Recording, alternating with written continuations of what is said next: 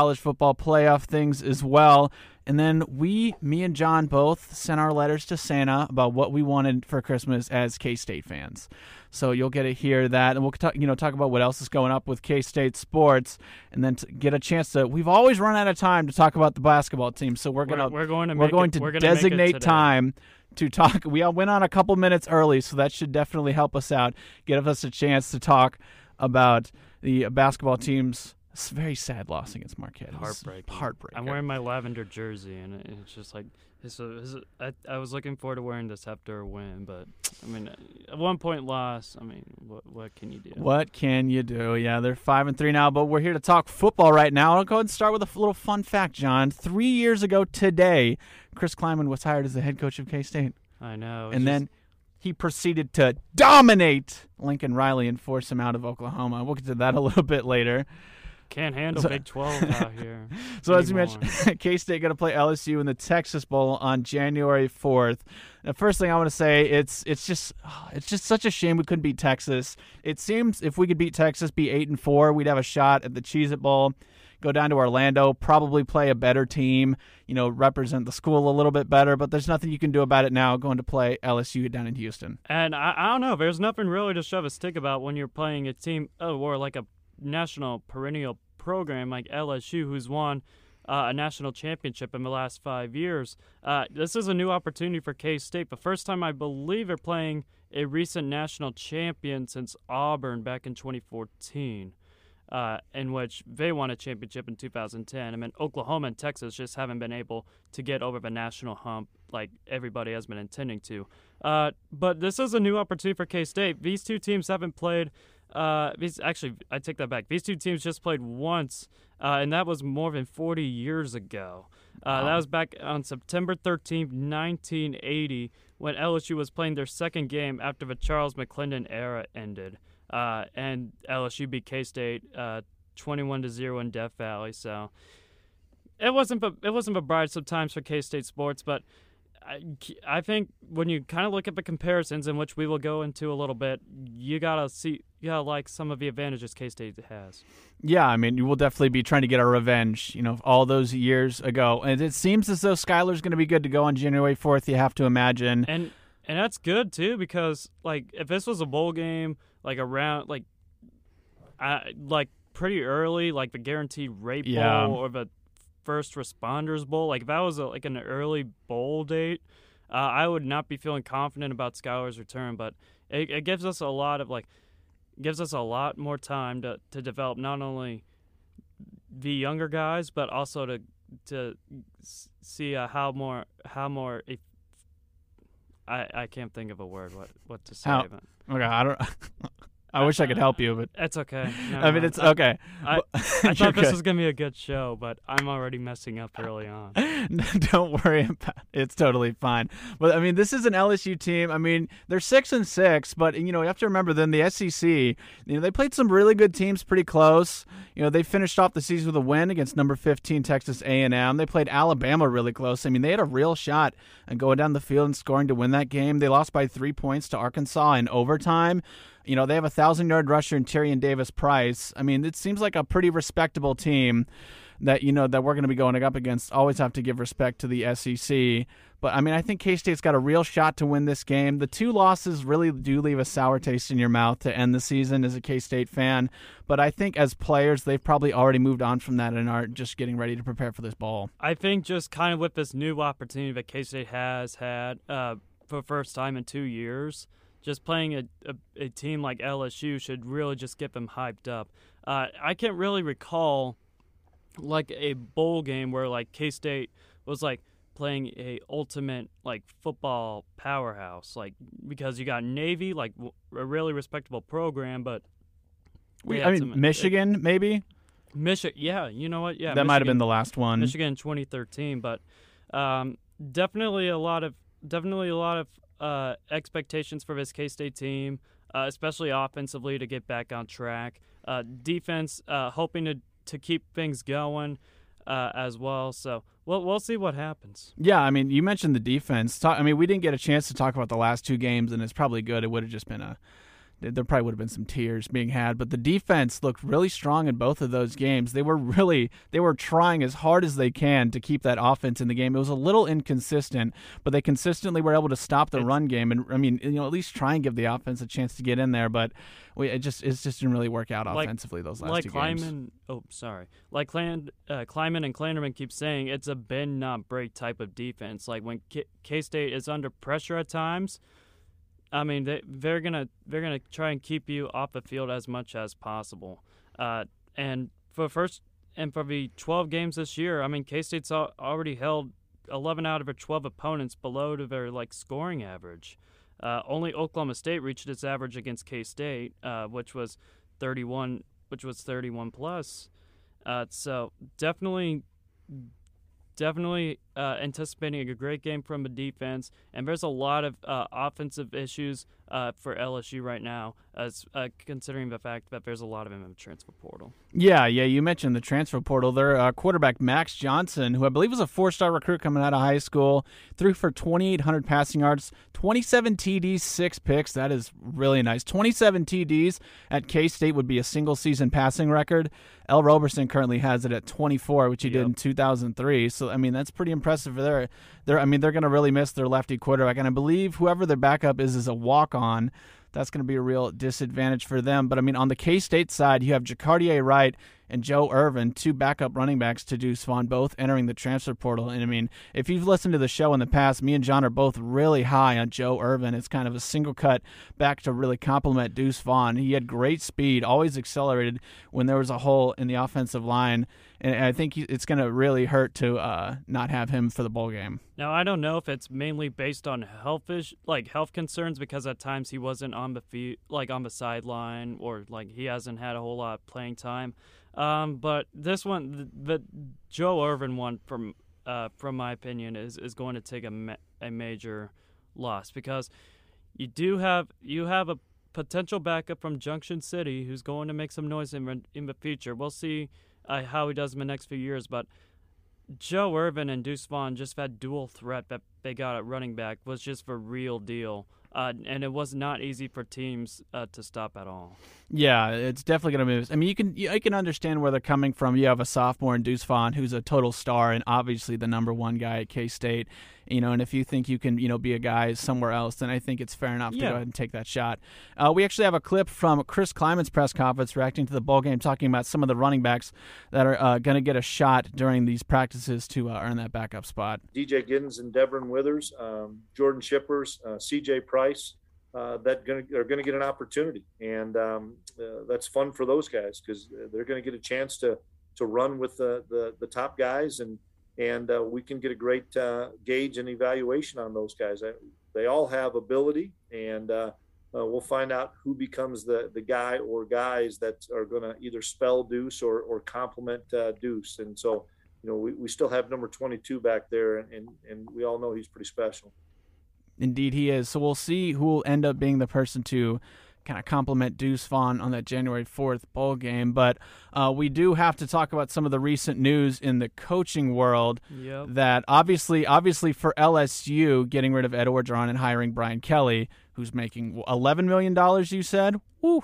That's that's a lot of that's money. A lot, that's a lot of cheddar. That's a lot of money. That the AD at LSU formerly was an AD at Texas A&M hmm. who who hired Jimbo Fisher from Florida State. So if he can really get these type of guys, I mean that the money's there for LSU. All he to, all he has to do is just make the phone call and convince them to come and I mean, he's he's done a great job already. Yeah, I mean, so we mentioned it for LSU, a transfer, you know, a uh, starting quarterback entering the transfer portal, and then a new coach coming in. So, I mean, they have ample time to prepare, you know, about three weeks, but it's still pretty tough to, you know, put that all together. And then on the K State side, you have Courtney Messingham and Jason Ray, the Courtney Messingham, the offensive coordinator this season, and then Jason Ray, the wide receivers coach, both being let go by Coach Chris Klieman, which obviously was not easy for Klieman because him and Mess go way back, all the way to their childhood.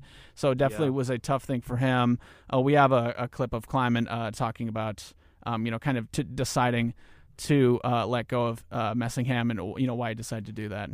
Uh, thought about it long hard. Was on the road for all last week, which probably helped me get away and clear my mind and and decide on what's the best thing for Kansas State University, and uh, came back and, and, had a conversation with, with Gene, and uh, it was it was my decision um, that I thought we needed to make a change. That was very very difficult, as as you can imagine, as as close as Coach Mess and I are. Uh, but uh, uh, I came here three years ago uh, to get a program ready to to go compete for a Big 12 championship, and this is not about Chris Klieman. It's not about Courtney Messingham. It's about Kansas State football. And uh, I felt uh, we needed to make a change, and um, uh, so we did. I'm just to say this, though, uh, just from my perspective. I think Messingham was well known for having a solid initial game plan and an offensive system that could be very effective when executed properly. But his struggles show when, when the initial uh, blah, the initial plan break down. I mean, playing from behind and at halftime. And K State has also, uh, a lot of times this year, struggled in the second half, particularly the, thir- the third quarter for most of his tenure, especially uh, in losses. And it appeared as if uh, he was slow to make adjustments when opponents were just adjusting to the game plan.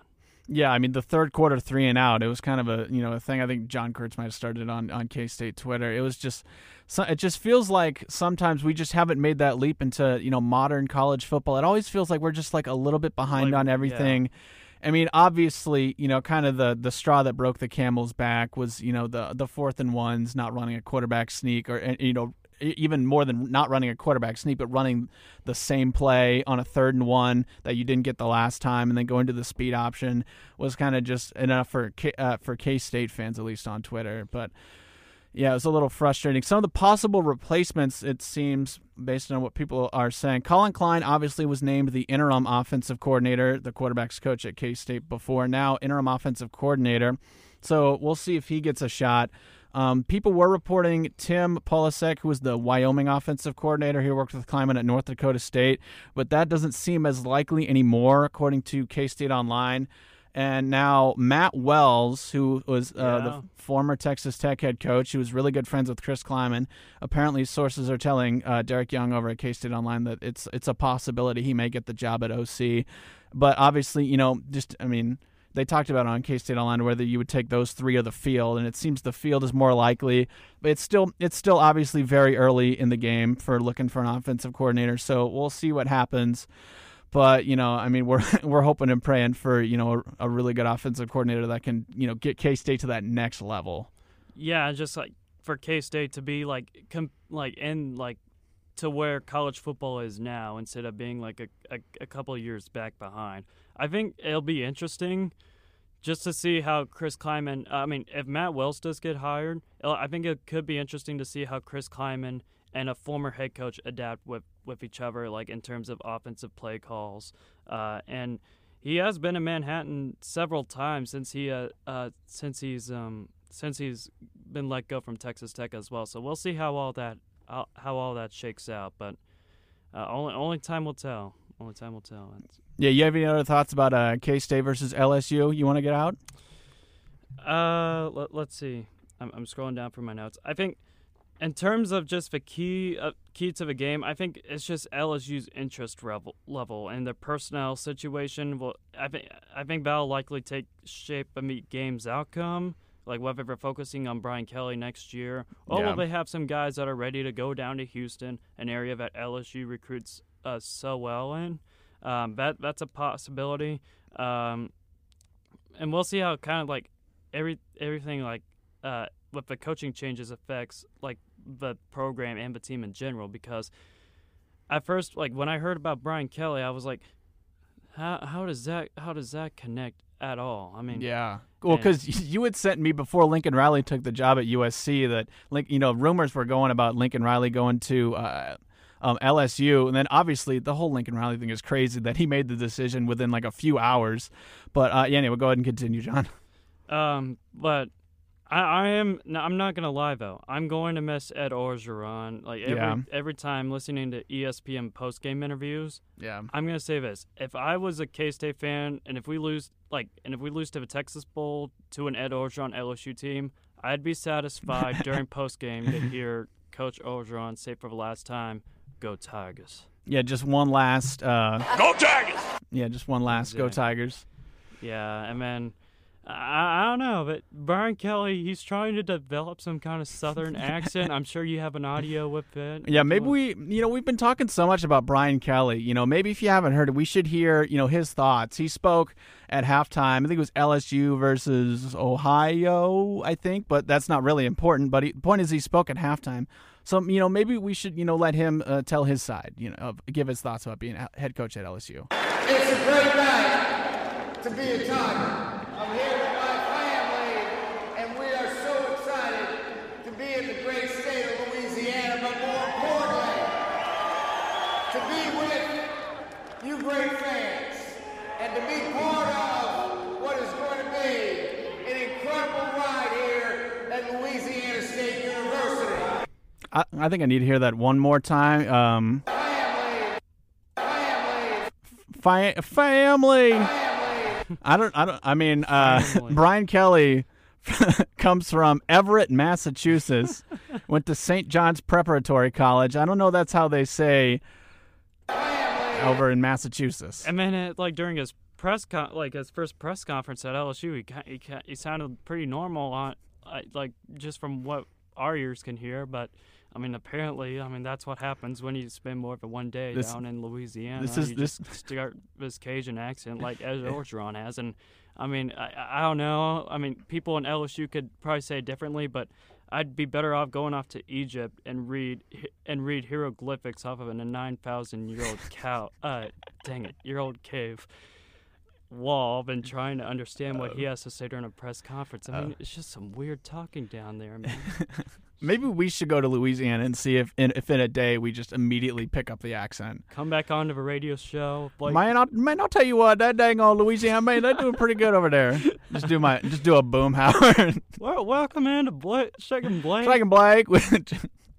no, I don't think anybody would listen to that that level of southern accent. Oh my lord. That'd just be that. That'd just be a career ender for both of us. Yeah, instantly, just so young. But getting back on track, we did talk about some of the the coaching changes that have been made, not only for K State but for LSU with Brian Kelly. But there has been so many other coaching changes happening. coaching oh my changes. gosh.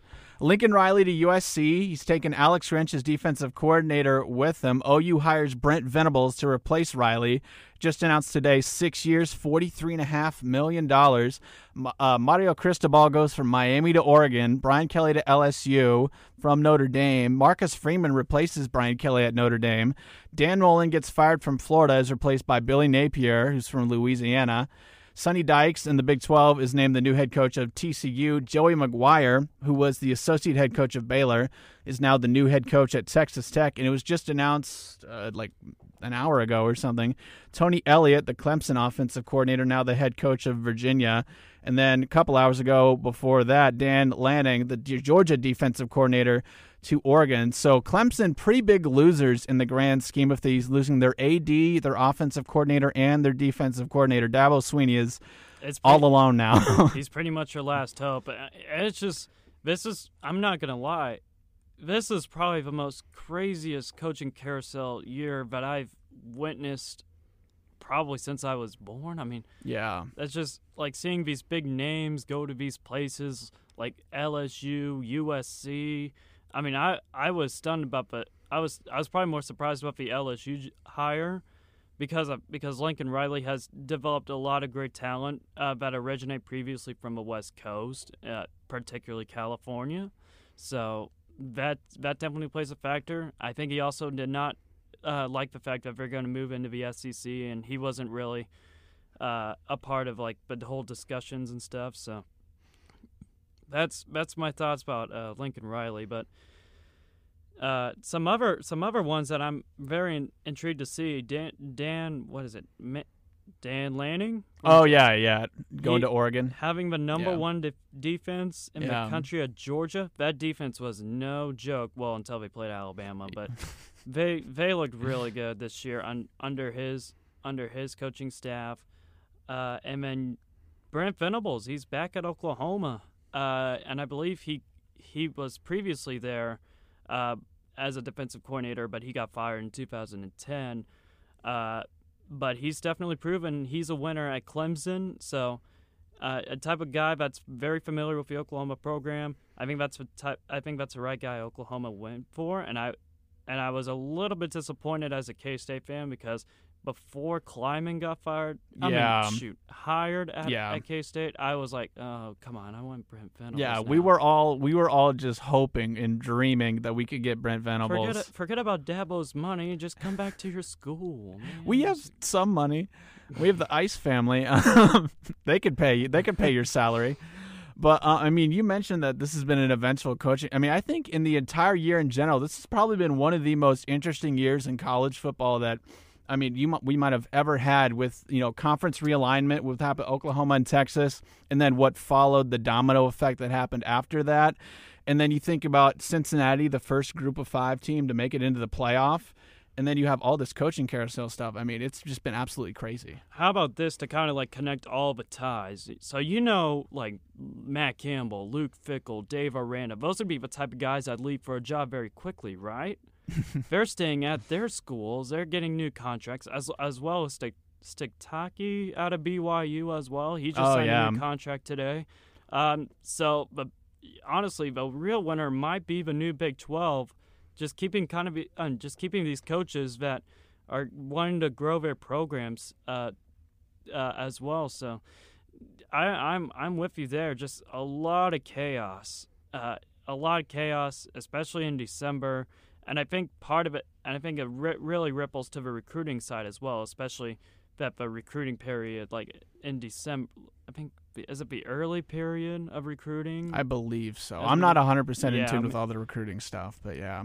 but it's just crazy times, crazy, crazy times. It really, it really is, and I mean, I think we have time, so we can go ahead and talk a little about some of the college football stuff. Obviously, given what happened on Championship Saturday, the four teams are pretty much locked.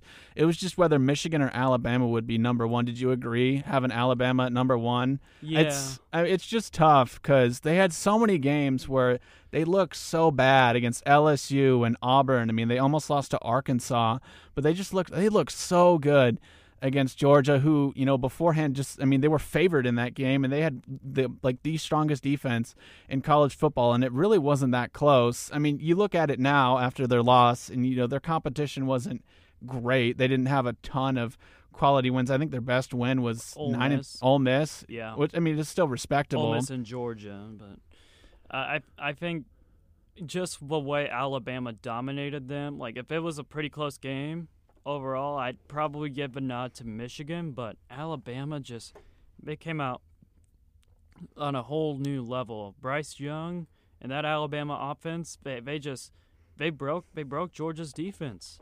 They they just They really completely did. broke Georgia's defense, and Alabama took took the advantage uh, of uh, taking out Stetson Bennett at times, and I, that's probably the main position Georgia has been lacking throughout the whole entire year because he has shown a lot of uh, a lot of times that he that he can be very vulnerable, and so can the Georgia O line when he's not getting uh, the best amount of connection between him and his team uh, during these type of games. Yeah, and Alabama's definitely going to miss John Metchie, who seems like he's going to be out for this year with an ACL thing. So that's really going to hurt him. But I mean, it's Alabama. It's wide receiver U. I'm sure their freshmen that they have are future first round draft picks anyway. So it it doesn't really matter. Now I asked you this before the show, and it's it's an impossible question really. But if Oklahoma State ended up winning, which I mean realistically they should have. I mean they had first and goal at what the two or three yard line. They did this twice Oh against Baylor. Twice. They were Yeah. at the goal line. They had four opportunities to get into the end zone. I mean, yeah, not even a quarterback sneak. yeah. Well, they might have done it like once, but I mean, that's that's that was just bad on coaching. That was just bad coaching on Mike Gundy's part that game. yeah. uh, and obviously Spencer Sanders didn't help matters with his four Oh, picks. I mean, I, that that oof, you, you aren't you aren't going to win a whole lot of games when you're quarterback. Well, yeah, you should be lucky what- to. There's Stetson Bennett and the Spencer Sanders Yeah. connection when you're throwing too many turnovers. Yeah. So, But I mean, uh, I'll go ahead and get to my question. I was going to ask if Oklahoma State did end up winning. I mean, do you think, do you think Cincinnati would have gotten bumped out to five? no. Yeah, it's it's it's a really fun what if, but I don't think I'm- you're ever really going to find an answer. I'm going to admit right now, I think Cincinnati's win over Notre Dame is better than any Big 12 team's win over anybody this year. And I think that's probably, I think if Cincinnati played nobody, well, probably like, not if they played everybody but Notre Dame, then Yeah. I could see a potential case of where like Oklahoma State. But Notre Dame, like they were fifth in the college football Yeah. playoff rankings, and having a win like that when while you're undefeated as a group of five team, I think that sho- like just shows the amount of hard work and dedication you put onto the field. Uh, and I'm I'm. I mean, I'm a Big 12 homer. Don't don't like Yeah. I, I, I would have wanted to see Oklahoma State and Baylor over them, but I mean, Cincinnati's earned it. I mean, especially like with the way they've played uh, throughout the whole season. Yeah, I'm re- and I'm also looking forward to seeing how they do in the Big 12 as well. I, that'll be a lot of fun to see how they do. And I think their street cred they earned last year by being so close as well, I think really helped They- them this year as well. They almost beat Georgia in the Peach Bowl. yeah, I think that really that really helped them. Even though I don't think you're supposed to technically consider it, but it really is in people's minds. Um, so I think that put, I mean, up. that, that that would have been kind of a UCF tie right there. yeah, like, that is true. like where like UCF was undefeated one year. They're like, oh, put us in the playoff, and we're the national champions. Uh, um, and then they, I think they only had like one loss, and that kind of bumped them out a little bit. So great, great to see Luke Fickell and Cincinnati getting a lot of respect. Yeah, they really did, and it'll be interesting to see. You know, it seems like college football playoff is going to get expanded, so it'll be interesting to see where we go from there. But we're going to go ahead and hear a word from Tanner's. When we come back, we'll be reading our Christmas wish list, K State edition, our letters to Santa.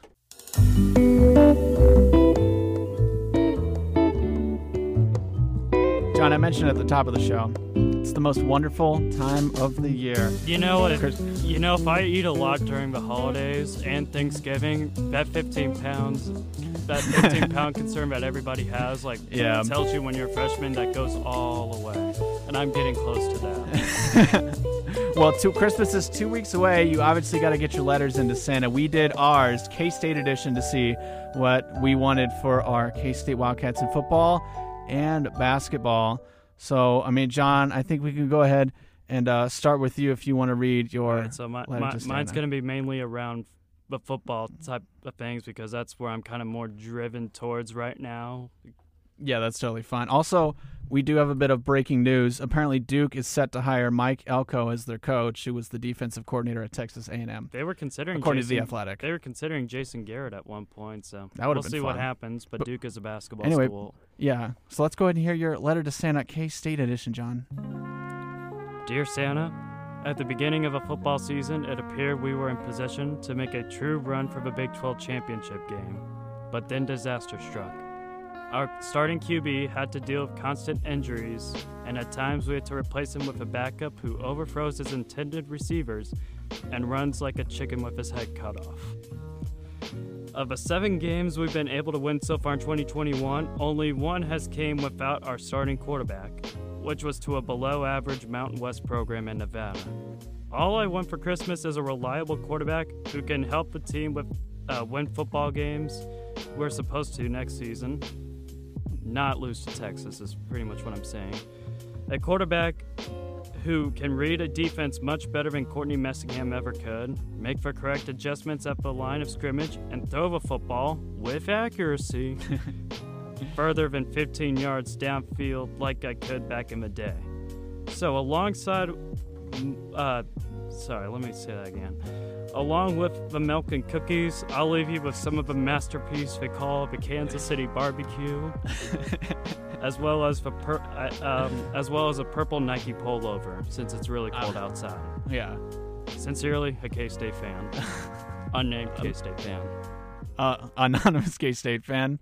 That was truly touching. I think Santa's really gonna like that. Especially you give him that Kansas City barbecue, he might. He That's might what Kansas is known for. And That- the weird thing is, is that it's Kansas City. Well, Kansas Missouri. Yeah, whatever. It's It- it's it's it's Kansas. man. base. It's Don't, basically. don't listen to the critics. It's Kansas, basically man. All Kansas. right, what? All right. Well, I'll go ahead and read my uh, letter to Santa.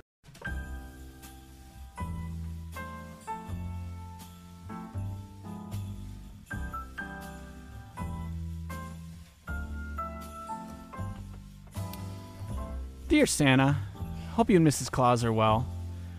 Why were you so mean to Skylar Thompson this year?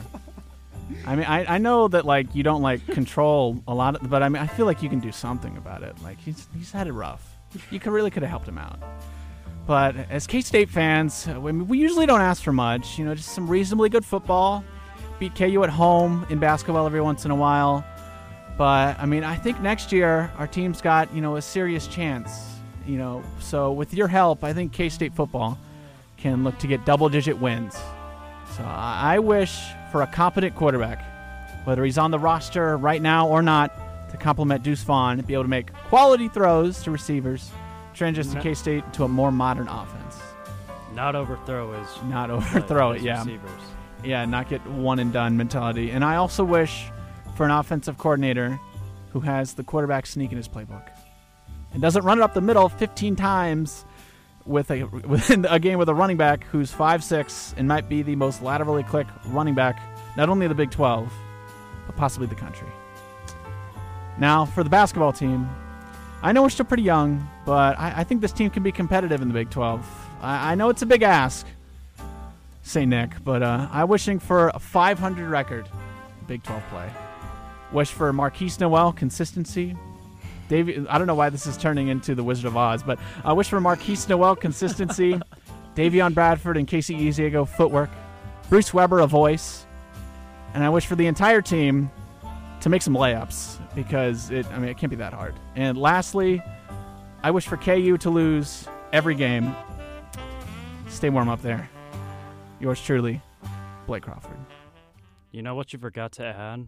What? Uh, we need to bring uh, Santa. Can, can you potentially bring back Sandstorm? Oh, that's a, I should have asked that. That would have been so good. I was thinking about adding, doing like really over the top and get like a signature sound effect and like you know like you're like licking the envelope and stuff. That probably licking the envelope okay, probably we- wouldn't sound We, very. we don't need to focus on the detail now. You turn this into an ASMR show. Exactly. Well, we did we did both mention quarterback consistency, and that was something I we forgot to bring uh, up about during the football section. That uh, four hours ago, according to Derek Young over at K State Online, Adrian Martinez, the former Nebraska quarterback, is going to visit K State this weekend for a second time. And he's also apparently his family is going to come with him, which is a sign that the deal is probably pretty close. I mean, of course, he has an incentive to come here because his girlfriend Marissa Weichel is a soccer player here at K State. I watched some of his highlights uh, a few hours before the show. I mean, he seems like a real boomer bust quarterback. Cons- the main concerns are turnovers through 10 interceptions this year, and he's also recovering from a so- shoulder injury. So I know that if he does transfer to K State, he won't be available for spring practice, which is unfortunate.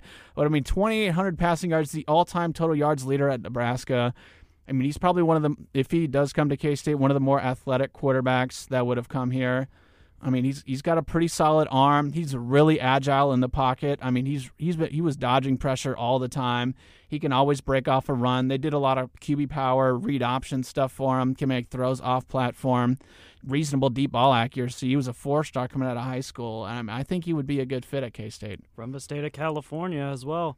He just he's very athletic, and that's that's the type of guy you want at K State. The thing that's holding him back and and that's infuriated a lot of Nebraska fans is the turnovers. Yeah, Now I don't know if that's what if that's with an inconsistent offensive line that Nebraska has, or if it's just bad coaching on Scott Frost's part, or if it's actually just Adrian Martinez in general. Uh, tho- those will be some concerns heading into next season if Martinez does come to K State, uh, and I think well I, I, I definitely have more more expectations like in terms of like the positive expectations because Yeah. we've seen what we uh, we've seen um, Will Howard what over- the alternatives are. what the alternate? Yeah, actually, that's a good, great way of saying it. Uh, the, we've seen the alternatives before, and they just do not look fully developed and ready to take the field as starters yet. I mean, you can probably make a case for Howard. He's he's thrown less turnovers than Martinez has, but I think, and I what also K State needs is a leader as well. And Martinez, uh, considering that he's been in Nebraska for the last four years, he can probably bring so, a lot of leadership uh, and commitment to this team. Uh, and there's gonna be there's gonna be uh, there's already a few Nebraska players that have tra- uh, the transfer portal as well. Uh, even last year with I believe Cade Warner Yeah. because he was originally from Nebraska. He came to K State, and now he's playing. Now he's playing. Now he's gained some playing time. Uh, he's playing in a bowl game, which he like he, which he put into words like this is something I haven't done at Nebraska. yeah. So we'll we'll see what happens. It, it, it put, uh, some of it could potentially be with the expectations that Nebraska has. Uh, they- that's just not happening. But Nebraska has been really close in these games. Like I, I keep making this joke, like they're the best three and nine team. In they the really country. are. Their point mar- their point margin is like the same. Like their their point margin from their team is zero. They scored the exact same amount of points as their opponents, and they're three and nine. That's absurd. It's just, it's yeah, and it's just about those turnovers. Like Yeah. you can't, you, like that's why that that's really been the reason Nebraska lost some of these type of games, like to Illinois, Purdue, Minnesota. Uh, you just can't, you just can't have some of those mistakes. I I'm gonna say this though. I think I like his chances better at K State, just with, just because not only are you coming in with probably not with different expectations from a K State side of things compared to Nebraska, but you're also going to be developed by a new op- by a new offensive coaching staff, right? Mm-hmm. So it should be interesting to to see how this all shakes out. Uh, I know Cal uh, Cal has been looking at Adrian Martinez as well. Yeah. He's originally from California. Um, we'll, we'll see what happens. Um, that's all I gotta say on that. Yeah, I, I think one final thought I want to put in is just I don't want to dog Will Howard. I mean, he's a talented quarterback. I think I was pos- more positive on him than some people were. I think you know the talent's there. It's just the thing is he blew his redshirt uh, possibilities this year. You know, playing in that game against Texas, so he's going to be a, ju- a true junior next year. And you know, with two years, it just it always felt like to me like we we didn't trust him. Like we were you know like like uh, shrinking the playbook keep making it way simpler than it seems like it needs to be for a guy who's started a reasonable amount of games. You know, Klieman hyped him up a lot in the uh, preseason, saying he got a lot better. And it's just, you know, I think I think he he could be the guy at K State, but I think you know, you I think you could live with the turnovers and kind of the recklessness that Martinez plays with because you know the talent is there. You know, he's you know he maybe throw a few interceptions, but he'll always be able to, you know, a uh, breakaway from tackles that ninety percent of quarterbacks can't, and break off a big run or make a huge throw. And I think you'd rather have that guy than you know somebody who you know maybe isn't as turnover prone, like an like a maybe like a Alex Smith to Pat Mahomes type comparison, maybe. Just athletically, he's more he's more structured. Like he's more he's more structured on on the way he plays compared to Will Howard because he always because he always faces pressure when teams uh, finally read um, some of the offensive woes that Messingham has had over the past Yeah. few years. Uh, and dang it, I, I, I lost my thought. I do Go, that. go, all, back, I go, do. go back to me in I do. I do that all the time. I'll, I'll just be talking, and I, like you'll say something, be like, "I'm gonna, I'm gonna, I have some plan, and I'm just like, "Oh crap, what, what was it?" Like five seconds later, I have the worst short term memory. My long term uh, memory is great. I stalled I long enough for you to get it. Cool. I I you got to also add into a factor that Will Howard. I mean, he wasn't placed into the best situation last year uh, with Thompson going out during during a pandemic year where there's gonna be a lot of opt outs and injuries, uh, and not as many weapons as you would want to like uh, get assist, get a whole lot of assistance. So, I mean, as much as I want to see Will Howard uh, like become the guy, like uh, time time's ticking up for him. Uh, and if K Yeah. State does go after Martinez, uh, I'm not liking his chances of uh, being a being a starting QB. Yeah, yeah, if, yeah. If Martinez comes to K State, he's probably going to get guaranteed the job. And, And, yeah, you're, and you're also saving you're also saving a red shirt as well That's for Jake. Rubley uh, as well. So. Yeah, yes. I think you mentioned it there that I mean it wasn't really Will Howard's team when he started coming in as a starter, which I think you know can impact how you play as a I mean- quarterback. To I mean, to start things off in the Chris Klieman era, I mean it was Skylar Thompson's team. I mean, Yeah, coach, coach has made it clear like it was Yeah. between him and Alex Delton, and Skylar Thompson got the bid, and yeah, like he he's been he's been the guy under Chris Klieman. So it's de- it's definitely going to be interesting to see how coach uh, Coach Klieman develops whether it's Martinez or Howard to be the guy. Yeah. And uh, speaking of the guy, the women's basketball team has their woman. Uh, that was a terrible segue, but anyway, the women's awful. basketball team, as it currently stands, is eight and two, and those two losses coming to number five NC State and number one South Carolina, so respectable opponents. Uh, thinking to uh, March Madness season, but they, the Cats have dominated every other opponent they faced so far, winning by an average of 32 points in their wins. I believe the point margin with the losses is still 21 points. They play South Dakota State tomorrow on the road. Then they play Oregon at home next Saturday, December 18th. Ayoka Lee averaging 23, 11, and four blocks a game.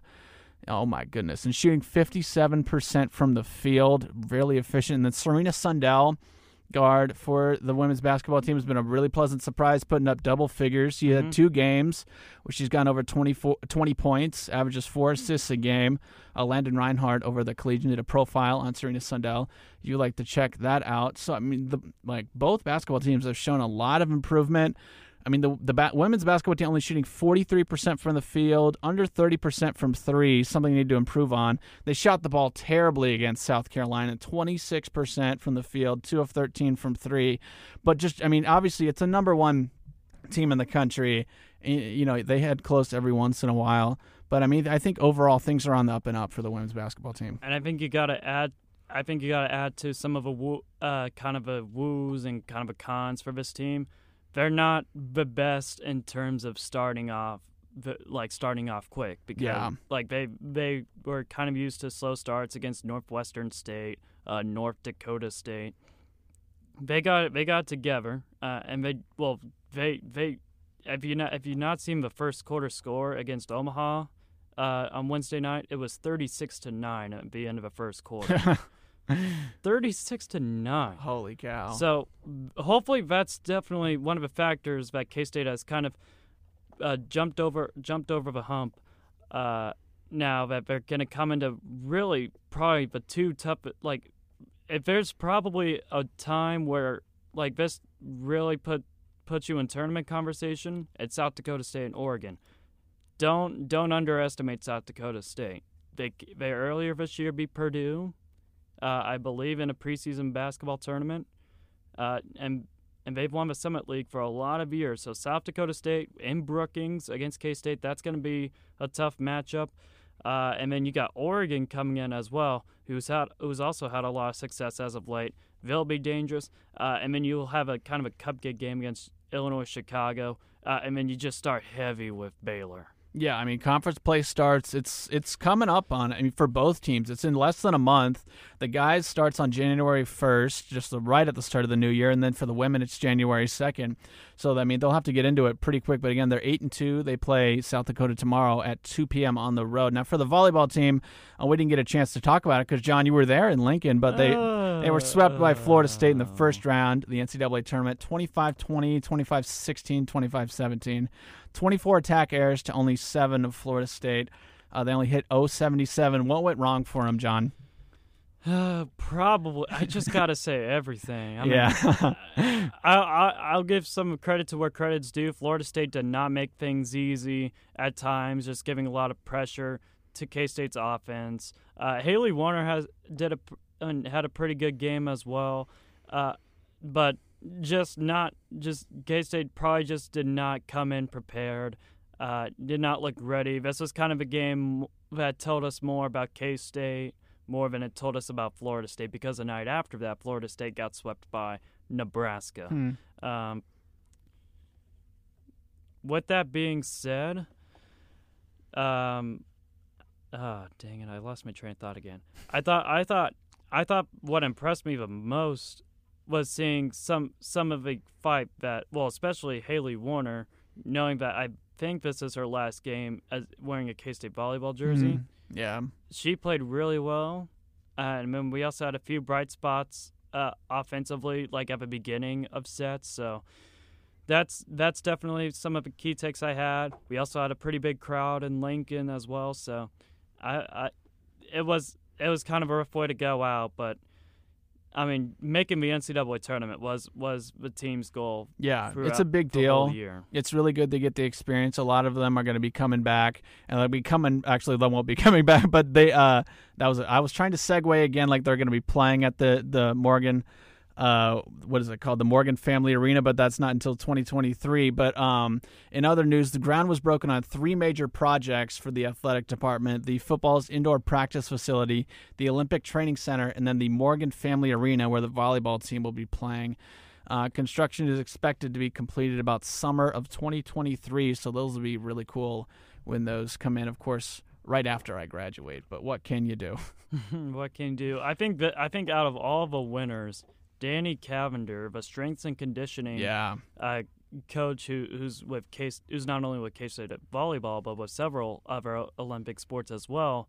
He's probably the biggest winner because not only can he well at times he has to walk uh, from somewhere like, like in the weights room at somewhere to Bramlage, which is not very easy to get to.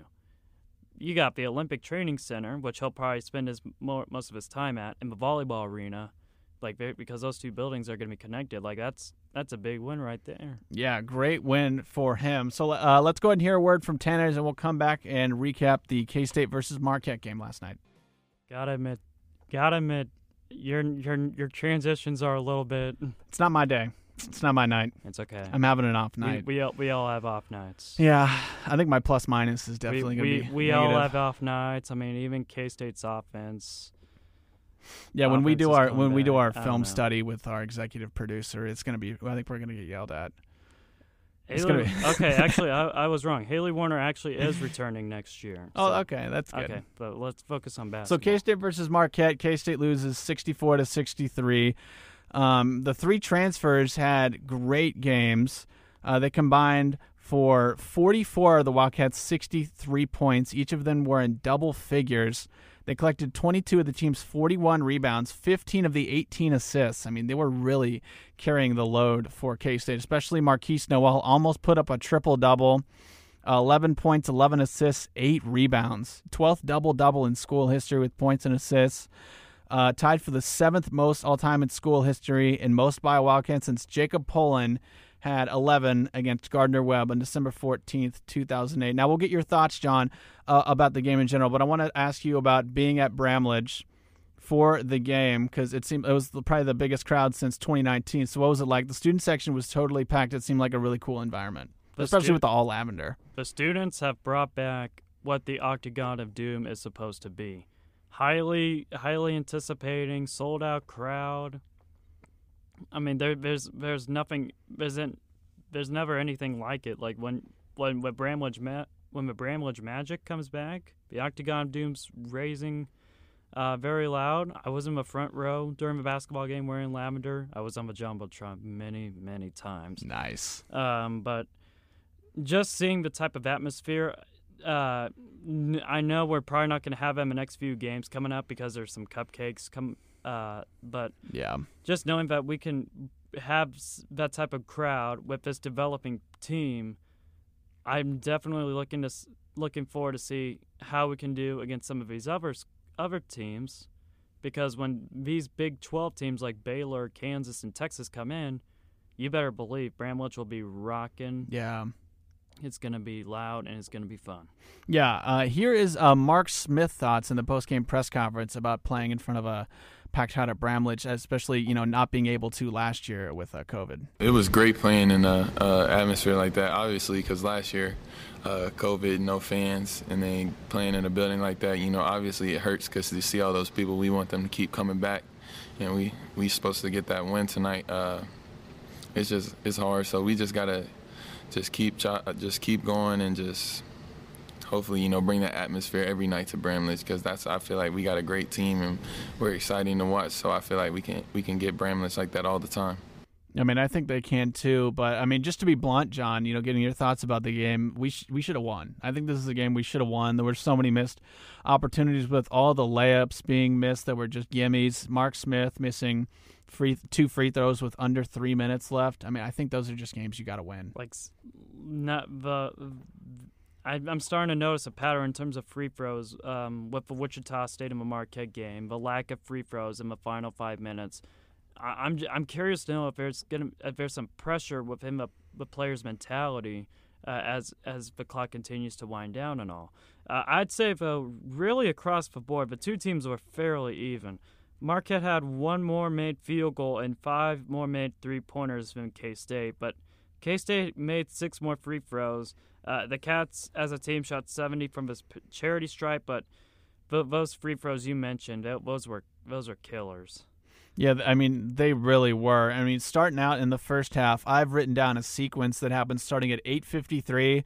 K-State turns it over from a Marquette full press. They blow an easy dunk. Then we go down, and Selton Miguel blows a layup, and then they go down and airball a jump hook, and then Nowell finally ends the misery with a nice finish. I mean, it, that was just a, a brutal game. But I mean, in the second half, you're up 39-33 with 17 minutes left. Some shots are starting to go down. Ish Massoud is he's, he's finally it, it seemed like you know through that first half and then a little bit in the second half he was really found his rhythm shooting the ball finally which was a sight to see but then Marquette goes into a zone in the second half. They do they kind of did a mix of both, but it really got to us. And that middle of the second half was really hard to watch offensively.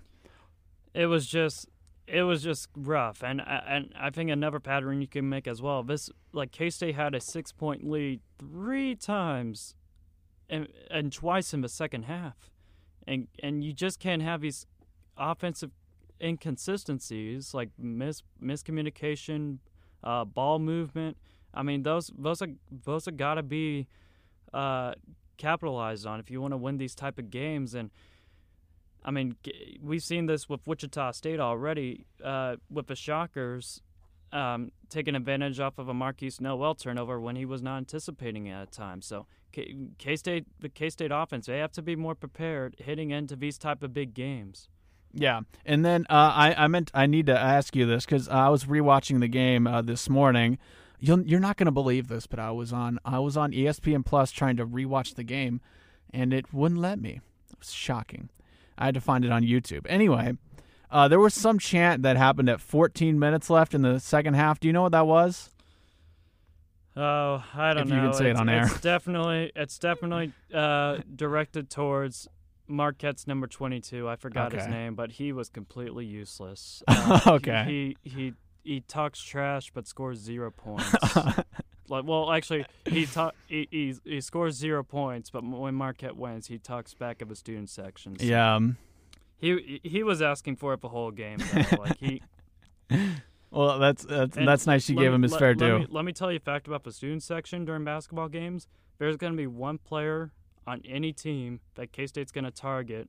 yeah. Well, K State fans are going to target. Well, the student section especially, yeah. and they're just going to start chanting his name for the whole game. For the whole game. So, Yeah. Yeah, uh, and then uh, getting back to the game action, I mean, in that middle of the second half was brutal. We were 2 of 15 from 3 in the second half, which is just just not going to help you win a basketball game. And then, you know, 5:38 left in the second half. It's 61-54 Marquette and things are looking pretty bad. We couldn't we couldn't really buy a bucket. But then Marquette goes on a scoring drought and it's 61-58 and Massoud gets that open 3 on the far side wing Yep. that goes in and out. I mean, if that go if that he makes that, I mean, it's it's It a just a whole it's a totally different game. And then I mean, going down to the wire, um, we we make it 61-60, and then out of a timeout, Shaka Smart, who was wearing some solid Jordan threes, they were definitely he They was looking he was looking he was looking pretty swaggy.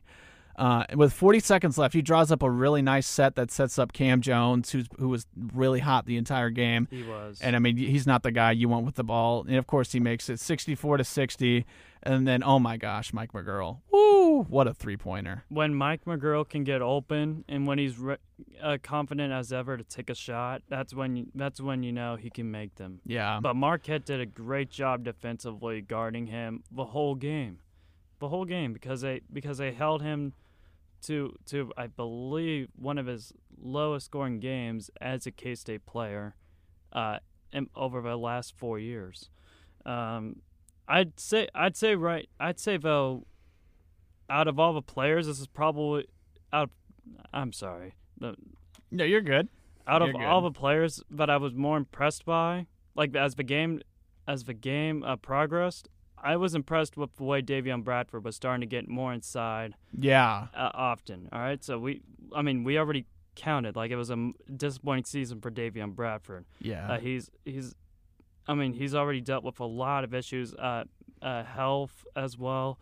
Uh, this game looked more of a same in the first half when Nowell twice uh, found him with terrific passes in, passes in the paint, uh, setting him up for a dunk. But Bradford was just unable to finish any opportunity.